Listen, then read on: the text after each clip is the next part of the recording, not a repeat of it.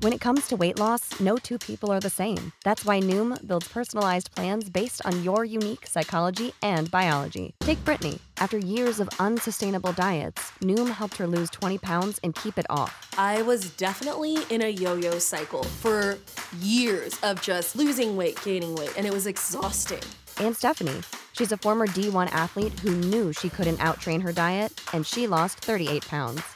My relationship to food before Noom was never consistent. And Evan, he can't stand salads, but he still lost 50 pounds with Noom.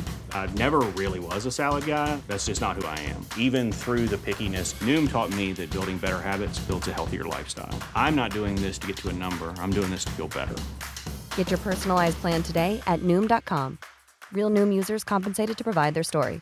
In four weeks, the typical Noom user can expect to lose one to two pounds per week. Individual results may vary.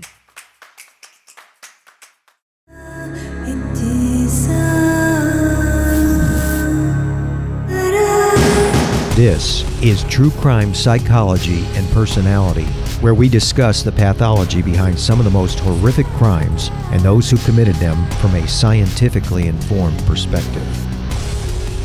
I'm Dr. Todd Grande. I have a PhD in counselor education and supervision, and I'm a licensed professional counselor of mental health. Dr. Todd Grande, that's my YouTube channel. Today's question is Can I analyze the case of Radonda Vaught?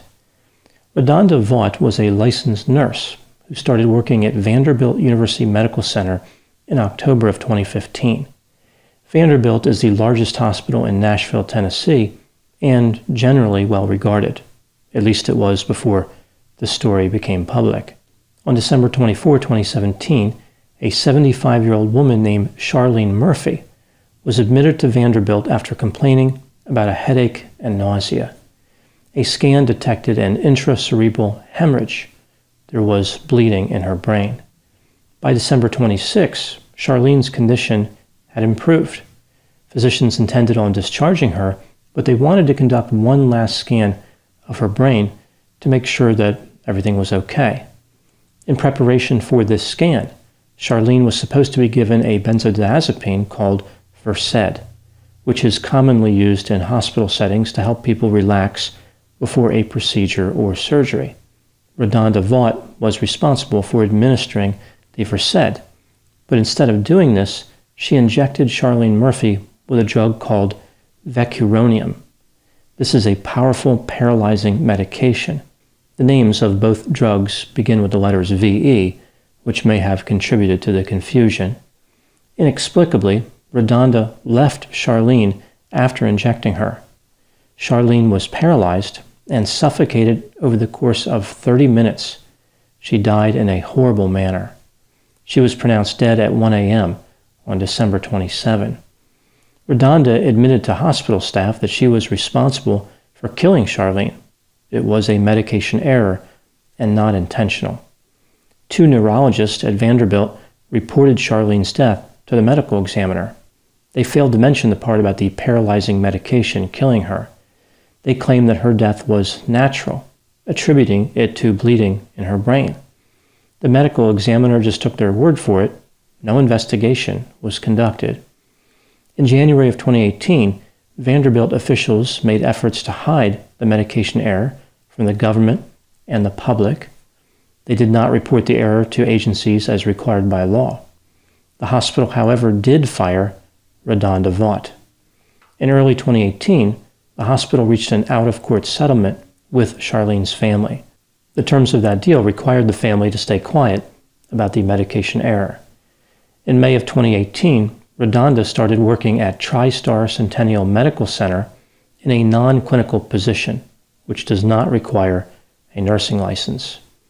On October 3, 2018, federal health officials received an anonymous tip about the fatal medication error. 20 days later, the Tennessee Department of Health decided not to pursue disciplinary action against Radonda Vaught. She received a letter saying this matter did not merit further action. The Centers for Medicare and Medicaid Services conducted a surprise inspection at Vanderbilt starting on October 31. They discovered that Charlene Murphy died from a medication error. In late November 2018, the story became public. On February 4, 2019, RaDonda was arrested and charged with reckless homicide and gross neglect of an impaired adult. On February 8, RaDonda admitted that she made a mistake, but she did not offer details. Twelve days later, she pleaded not guilty to the charges. Her attorney made it clear that Vanderbilt shared some of the blame for Charlene Murphy's death. In light of the criminal charges, the Tennessee Department of Health changed course and decided that it would pursue discipline against RaDonda. Even though they were willing to ignore the entire situation when they were first made aware of it, they now declared RaDonda a threat to the public. On July 22, 2021, the medical discipline hearing began. This occurred prior to the criminal trial. During the hearing, RaDonda accepted responsibility for causing Charlene's death. She did not double check the medication that she was administering. At the same time, she blamed the procedures at Vanderbilt RaDonda and her attorney essentially indicated that Vanderbilt was having a problem that impeded communication between the electronic health records, the hospital pharmacy, and the medication cabinets. This required a temporary workaround involving nurses overriding the safeguards on the medication cabinets. After listening to RaDonda Vaught's argument, the Board of Nursing revoked her license. They did appear to be sympathetic to her situation but her errors were simply too extreme to let it go, at least when they knew that the public was now watching. On March 21, 2022, RaDonda Vaught went to trial. The jury had two medical professionals on it, one was a nurse. Four days later, RaDonda was convicted of criminally negligent homicide and gross neglect of an impaired adult. Both of these charges are felonies. She was acquitted of reckless homicide. At the time making this video, RaDonda has not been sentenced yet. She faces eight years in prison. It is Ryan here, and I have a question for you. What do you do when you win? Like, are you a fist pumper? A woohooer, a hand clapper, a high fiver. I kind of like the high five, but if you want to hone in on those winning moves, check out Chumba Casino. At ChumbaCasino.com, choose from hundreds of social casino style games for your chance to redeem serious cash prizes. There are new game releases weekly, plus free daily bonuses. So don't wait. Start having the most fun ever at ChumbaCasino.com. No purchase necessary. VGW. Void were prohibited by law. See terms and conditions. 18 plus. The truth about the Haditha massacre has been covered up, but not anymore. I know you know what happened. They went into houses and killed women and children. What are you thinking? What a mess. U.S. Marines murdered innocent civilians in cold blood. And at the center of it all is 25 year old Sergeant Frank Wuterich. And me. Murder in House 2. A new podcast from Crowd Network. Now, moving to my analysis. A number of nurses and nursing associations have expressed their support for RaDonda Vaught. They worry that the criminal prosecution of a nurse sets a dangerous precedent. They believe that her conviction will make other nurses hide mistakes in fear of being prosecuted and sent to prison. One argument is that some medication errors are inevitable. These mistakes are better dealt with through other mechanisms outside of the criminal justice system. Other nurses are not convinced that RaDonda Vaught's conviction was a bad outcome. They believe that killing a patient with the wrong drug is criminal and cannot be overlooked. They recognize that in any profession, there are substandard professionals who need to be removed from the field. The criminal justice system is one mechanism that can do that. This takes me to the question Was RaDonda Vaught guilty of criminally negligent homicide? Let's take a look at the definition of this charge in Tennessee.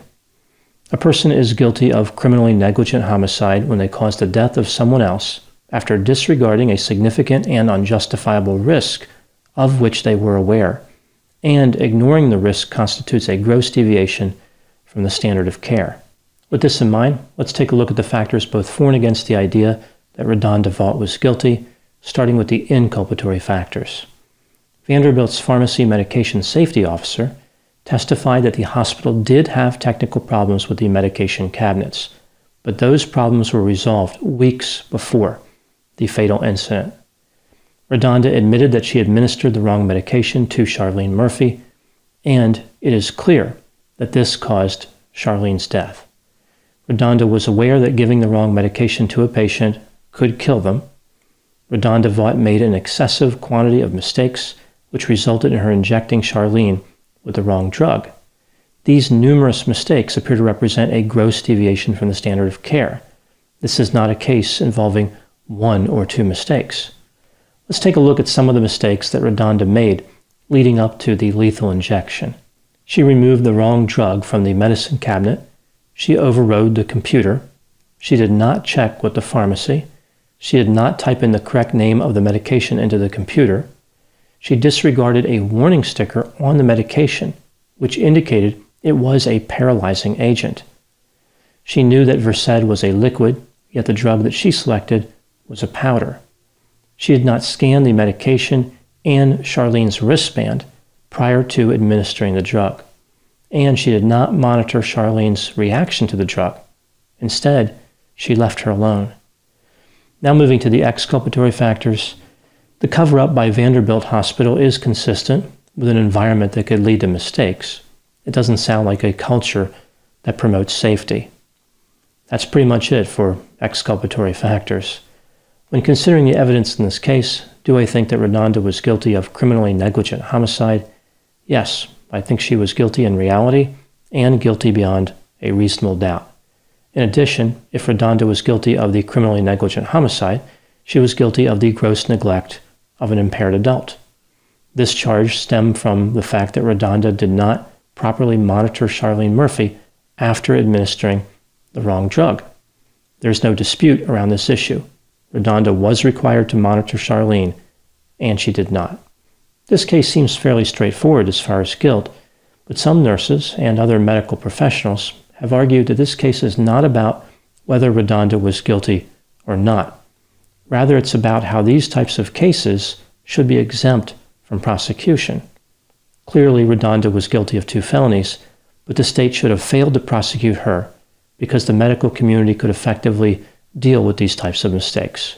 There is no need to involve the criminal justice system. I find this to be an interesting position, considering that Vanderbilt covered up the entire situation and did nothing to effectively deal with the mistakes until they were caught. This appears to prove that criminal prosecution is necessary because hospital systems are not going to accept responsibility and do anything to prevent the problems in the future. I understand the position of the nurses who support RaDonda. They argue that mistakes are going to happen one way or the other. Being open and honest about those mistakes is the best way to prevent them in the future. They make a good point here. Most mistakes should not involve the criminal justice system. I don't have a problem with prosecutors being reluctant to charge nurses for honest mistakes, but the RaDonda Vaught case is not a good example of a case that should have been ignored by prosecutors. This is not a person who should be supported by thousands of nurses. RaDonda's behavior was horrible and inconsistent with the one innocent mistake theory. Many of the nurses who have commented on this case start out by saying they would never make the series of mistakes that RaDonda made.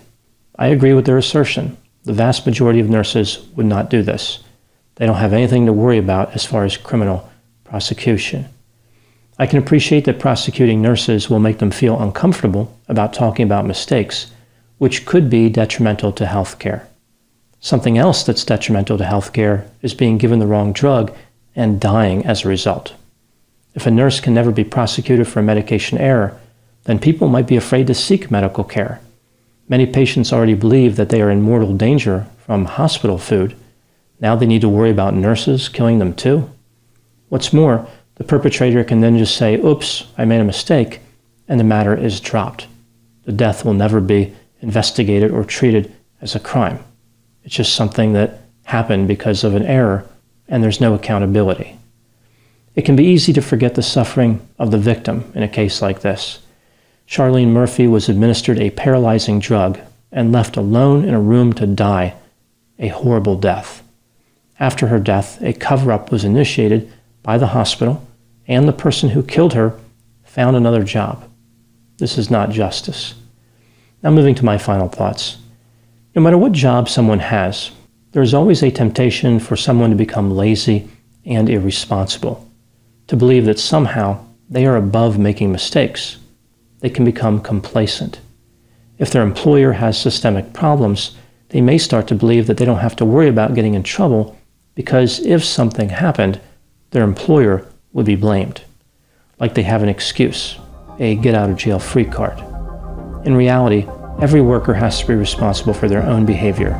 They have to pay attention and do a good job. Nobody should be allowed to cause another person's death through a series of preventable errors and escape responsibility. This has been True Crime Psychology and Personality from Ars Longa Media.